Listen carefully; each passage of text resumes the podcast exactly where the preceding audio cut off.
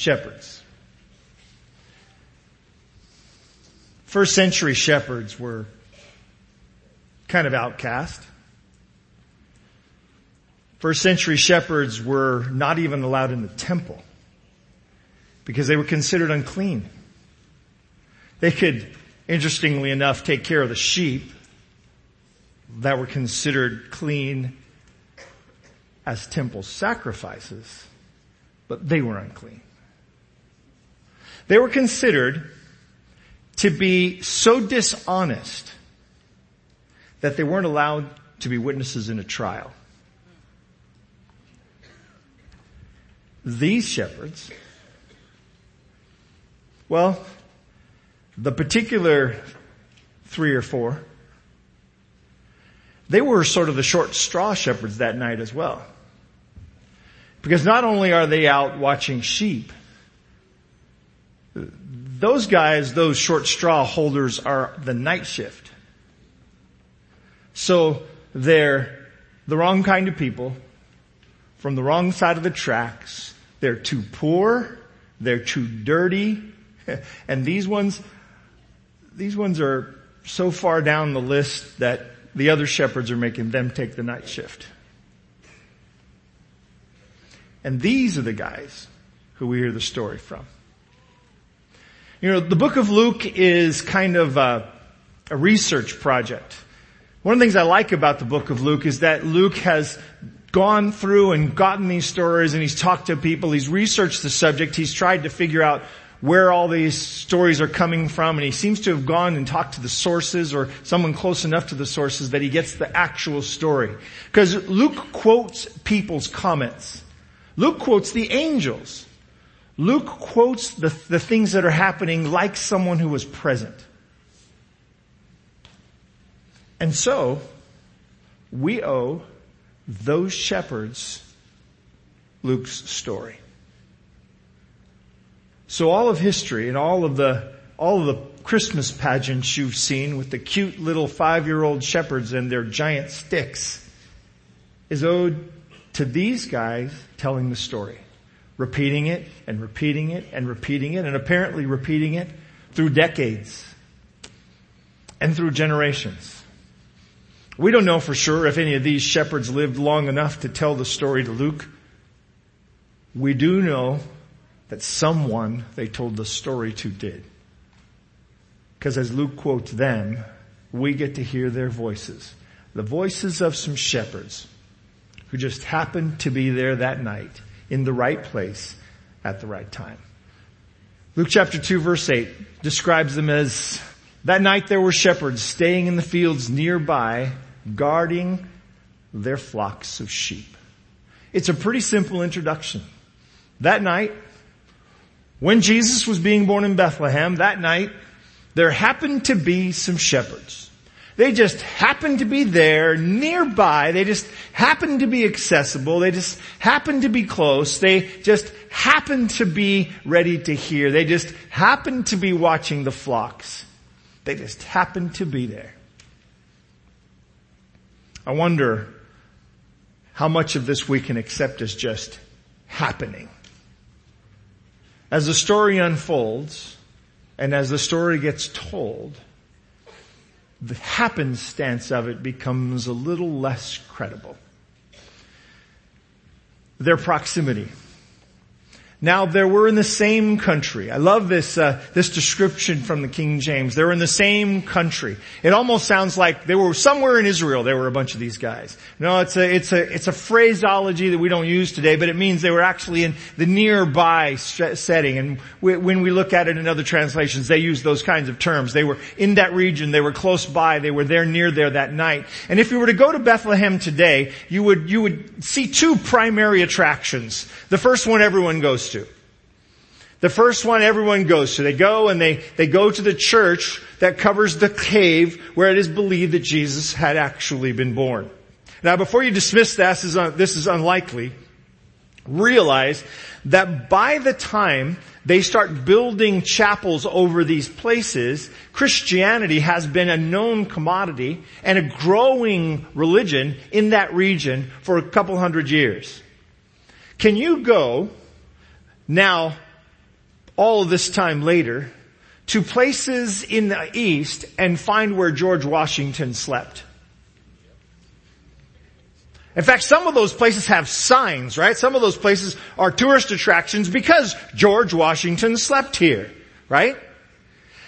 The same way that generations have paid attention to this founding father's places of slumber, the, the, the succeeding generations of Christians seem to have paid attention to the primary places where things happened in Jesus' life.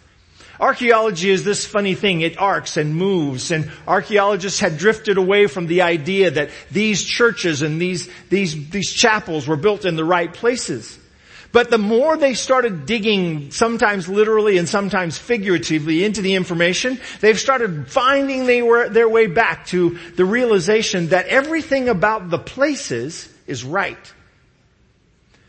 That if you were to go down under the church, and if you were to, to, to go, it's actually under the altar of the church. There are two places under that altar. You can go in on the right side of the altar where most people go. You can go in on the left side of the altar, which is a, a different place. Both of those places go underground. Both of them, beneath the altar, go into a little bit of a cave structure.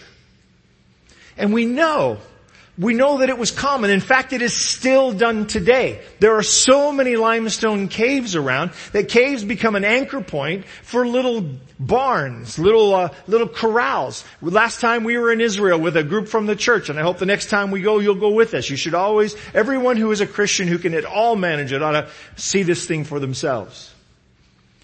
We drove by on the bus, and it was so fast I missed getting a picture out the window.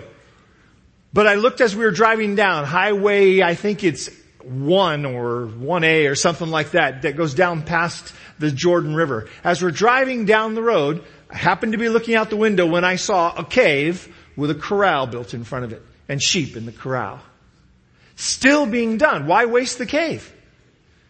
And so the fact that Jesus was born in a, in a place where animals were kept would make sense that he was born in this little cave. Now there's this big silver star on the spot. I think that's a little less credible than the fact that it may have happened in that cave. I mean, knowing the exact spot, I mean, it's possible, but not quite as credible as this is the cave where Jesus was born. The stories that we have, we go back to these guys. We go back to Mary. We go back to the witnesses and the testimony of those witnesses. These shepherds, they just happened to be in that place, in that country, nearby. I wonder, I wonder if they just happened to be. You see, if you think about it, Mary, Mary Magdalene, she just happened to be outside of the other cave of Jesus' life, the tomb where he was buried. She just happened to be there that morning and be the first one to see Jesus and to announce his arrival to the disciples. Proximity happened to be there. She just happened to be in the place, the right place at the right time. You know those shepherds that, or, the, those disciples, they just happened to be by the lake when Jesus walked by. They just happened to be in the right place at the right time. Oh, and Mary and Joseph, they just happened to be from Nazareth and happened to be where Gabriel landed that day. He just showed up looking for some, some young woman and found this one and she was just in the right place at the right time. It just happened that way. I think there are a lot of circumstances that would be pretty incredible if we weren't actually talking about the movements of the hand of God. Amen. So my question for all of us is how do we get in the proximity of the country where what God is doing is happening? God shows up in unexpected places to us a lot of the time, right? He does, we, we just, he just seems to show up. They weren't waiting for him. They didn't get in a pre-announcement, right? They didn't get a, okay, you guys take the night shift, hang out, be ready. Simeon got a, a pre-announcement, right? We, we talked about Simeon the other day. Simeon knew he was supposed to be at the sanctuary. He'd gotten a prophetic announcement sometime, maybe weeks or months before, and then he had, was led by the Spirit to the, to the temple that day. But these guys, these most significant and important guys, these teller of the, t- tellers of the tales of Jesus' birth, this happened to be in the right place at the right time. I wonder about availability. I wonder how available I am to God. I wonder how much of my time in a given day is available to God. Now, if you take out the sleeping time, now I'm only taking out the sleeping time because if I said you all have, you know, prophecies in your, in your sleep, we'd, we'd off, off, go off in another direction and half of you would be scared. But God is accessible to people at night. He did, he did reach out to Joseph in this very story at night and tell him it was okay to marry Mary. He reached out to him later at night and told him, go off to Egypt because Herod is sending uh, a, a group of soldiers to kill your child. So I'm going to discount that nighttime sleep, though I'm not sure you should. But how much of your daytime, how much of my daytime is available to God? I do my devotional time. And I, I love actually having it on my phone because it's transportable with me. Um, it goes where I go. I pretty much carry this thing around with me like a ball and chain, actually. But the nice thing about it is my devotionals on there, my Bible's on there. Several of them, in fact, are on there. I, I have devotionals, some of which I do with some of you. And I feel a little bit uh, drawn to those things every day. And the fact that I can be here or be there or be somewhere else, I can sneak a devotional in when I'm just doing something else. I'm available. Right? Ever find yourself sneaking time in for God? In the world where we live, in the times in which we live, we're always trying to grab bits and pieces of time, it seems to me. We're always looking for an opportunity to be available. How much of your day, how much of my day is available to God? Did God take the night shift shepherds because they were more available? Were the day shift shepherds, try saying that four times real fast. Were the day shift shepherds actually too busy to be hearing, to be listening, to be paying attention? Or was it maybe the night shift shepherds because when that angel shows up at night, it's spectacular. The angel shows up in the daytime, it's competing with the, with the sun. The, the angel shows up at night in a place where there were no lamps except for the ones that were ignited.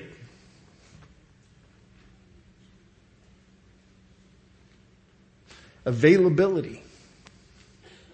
I want you to hear the whole story, and I have asked one of my uh, young friends to come and, sit and read this part of the story to me. So would you, you ready? Come on.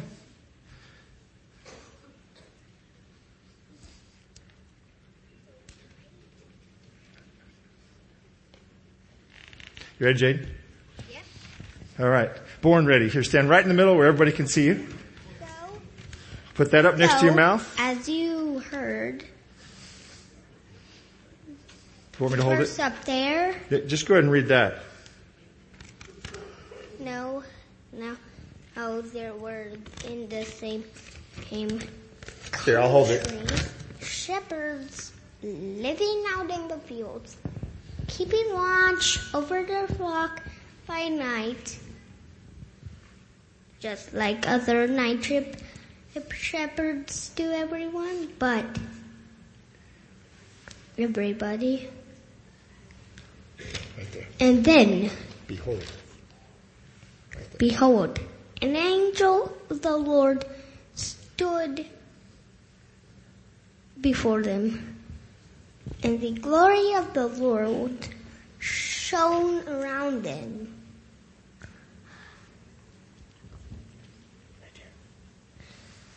And they were greatly afraid.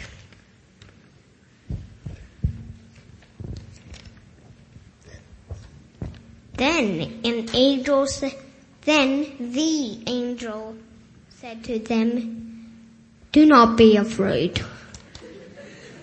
For behold, I bring you good news, good tidings. Of great joy. I bring you good tidings of joy with will be to all people. And that's not all. For her there is born to you this day in the city of David a Savior, who is Christ the Lord.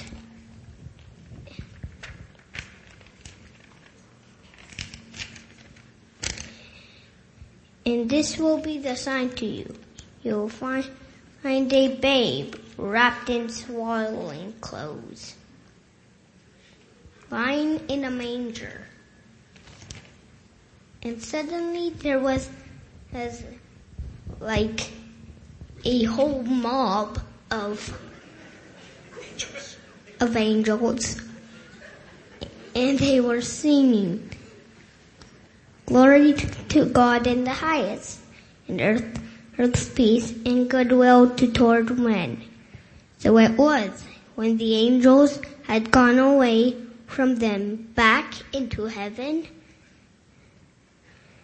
that the shepherds said to one another, Let us go now to Bethlehem and see this thing that has come to pass, which the Lord has made known to us.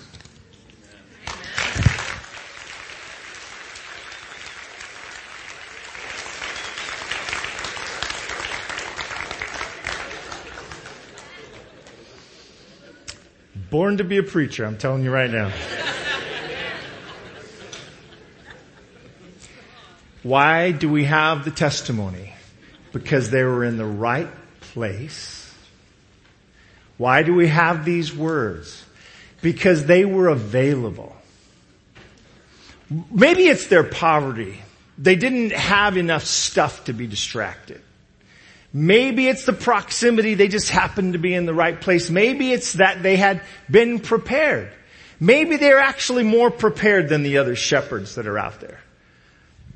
In the region there should, in that region, I should just have him read. In that region there were shepherds living in the fields keeping watch over the flocks by night. In that region is the place where all of the shepherds for the temple were. This is where the sheep for the temple were raised. This is where the priests kept their flocks. In those hills, in that region. So if you go to the first place, you find the cave and you find that spot where we believe Jesus was actually born. If you go across town, if you go over to the other side of town and you go to the hills that go, that, that, that, that roll out toward Israel, you see the valleys and the hills rolling out toward Jerusalem. And you sit on the edge of that space and you look off toward Jerusalem. Today, if you look out, you'll see the suburbs. But back then it was just rolling hills for miles between here and Jerusalem. And on those hills, little bands of shepherds you can go there. In fact, it's called the shepherd's field. You can go there and, and sit and look and watch what's going on. Just take in those, those rolling hills and valleys and imagine sheep all over that place. Imagine little bands of shepherds, campfires at night where they're trying to keep warm against the fall of cold. When I sat there, I looked into the sky and I imagined that sky full of angels. They were in the right place. They were available. But these specific shepherds had spent their life thus far watching over the lambs who would be the sacrifices. They were uniquely prepared to go and see this new baby who would be the Lamb of God. They were uniquely prepared because of what they did. They had no idea. What they did was sort of scorned. What they did was looked down upon. What they did put them out of touch with the rest of society. But what they did drew them into the circle of understanding that the Messiah might just be the Lamb of God prepared for the sacrifice. So the last thing I want to ask you about.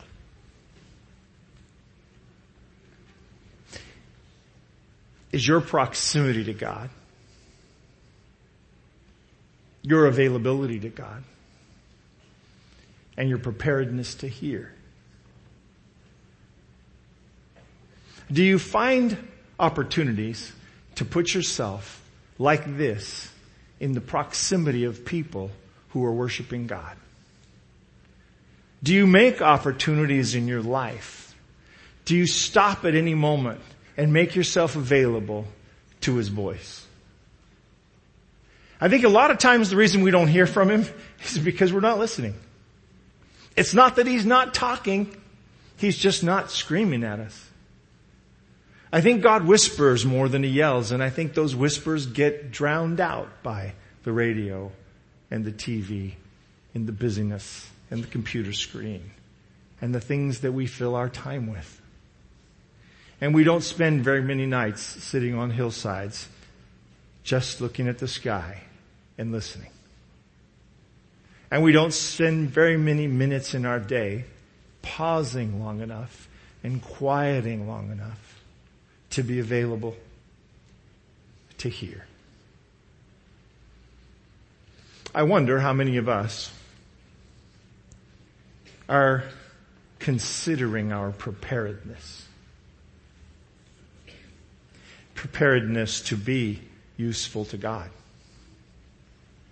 How many of us are, are, are taking moments to ask simply what, what could I do, God? What, what would be available? What, what would, what would my role be?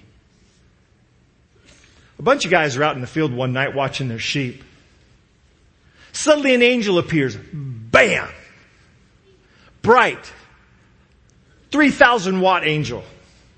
The whole area gets lit up. The sheep are lit up. Other camps around are lit up. People around the area start to look because this is a bright light. And the angel speaks and he says, hey, I have some really good news for you guys. Tonight, the Messiah has been born in Bethlehem. Hey, we're close to Bethlehem. Suddenly the sky is full of angels. A whole bunch of them. And they sing glory to God in the highest. And on earth, peace and goodwill toward men. And these, these guys, maybe there was a girl, around the campfire that night, they turn and look at each other when, dark, when it goes back to darkness and say, let's go see what this is. Let's, let's go see what just happened. There's not a lot happening in Bethlehem most of the time. This is a pretty big deal. Let's go check it out. So they jump up and they head for town. And they run into the little town. It's, it's, you know, it's not much. A few streets to run through. What are they looking for? a light lit in the middle of the night. There aren't a lot of those and it doesn't take long before they pass the places where lights are normally lit at night and they find the little stable behind an inn with a little candle and a little couple and a little baby wrapped in strips of cloth. Tight, swaddled, that's what it means to be tightly wrapped. Lying in a feed trough. What a crazy story. And they talk to the parents and they see the baby and I wonder if like Simeon, they asked to hold him. And all the Bible tells us about that is that they saw it. But when they left, when they left, they did the one thing that is necessary for the generations to follow to know. They told the story. They didn't tell story of anybody else's experience. They just told the story of what they had seen. You wouldn't believe it. We were just hanging out like we normally would, watching the sheep, the lights, the, the, the angels, the, the song, the stable, the swaddle, the baby, the mama, the daddy. You wouldn't believe it. That's the Messiah. And the Bible says everyone who heard their story was amazed, was astonished, was in wonderment. And we are gathered here today. Full church. Because of the story. We've put ourselves, and, and in a weird way, the whole world puts itself in the proximity of God because of their story. We rush in and out of grocery, uh, or in and out of stores buying gifts. As we get closer, we rush in and out of the grocery store buying food. We prepare for our family to gather. We prepare for a trip to our family's place. And as our homes fill up, on the 25th of December, on the 24th or the 25th, we sit down around a Christmas tree, which has its own weirdness. There's, we've, we've, we've invited this tree into the story, which wasn't in the stable, I'm pretty sure. And we open gifts because this is the greatest gift of all time. Because of the story. Because some guys ran into Bethlehem that night. And for the generations that follow, they told their children. And they told their grandchildren. And they told anyone who would listen that they had seen the Messiah on the day he arrived. And the Bible says that there will come a day when the skies are filled again with angels. And this time, the Messiah is not in a stable, he's on a cloud. Amen. And this time, the whole earth sees it. From one end to the other, from top to bottom and all around, everyone sees the heavens filled with angels and the arrival of the Messiah. It's a great day for some. It's not such a great day for others. And it comes back to this same question. Are you available?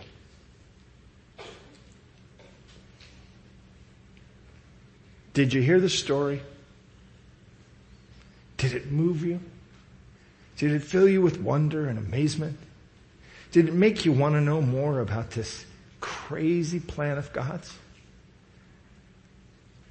When the angels arrive, that time,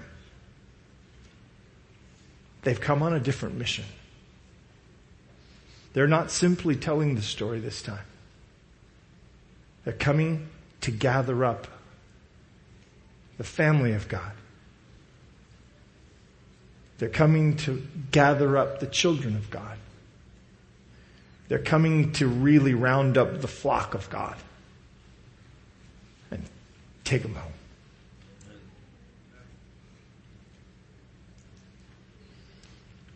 And yet, oddly, the outcome of that day is still dependent on those who've heard the story telling the story. Let's pray. Father God, there are hundreds of storytellers in the room today. There may be 20 million gathered on this Sabbath around the world today.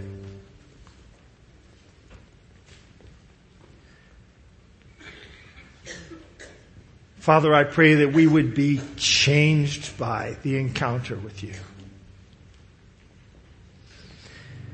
That we would deign to place ourselves in proximity to Jesus as much as possible.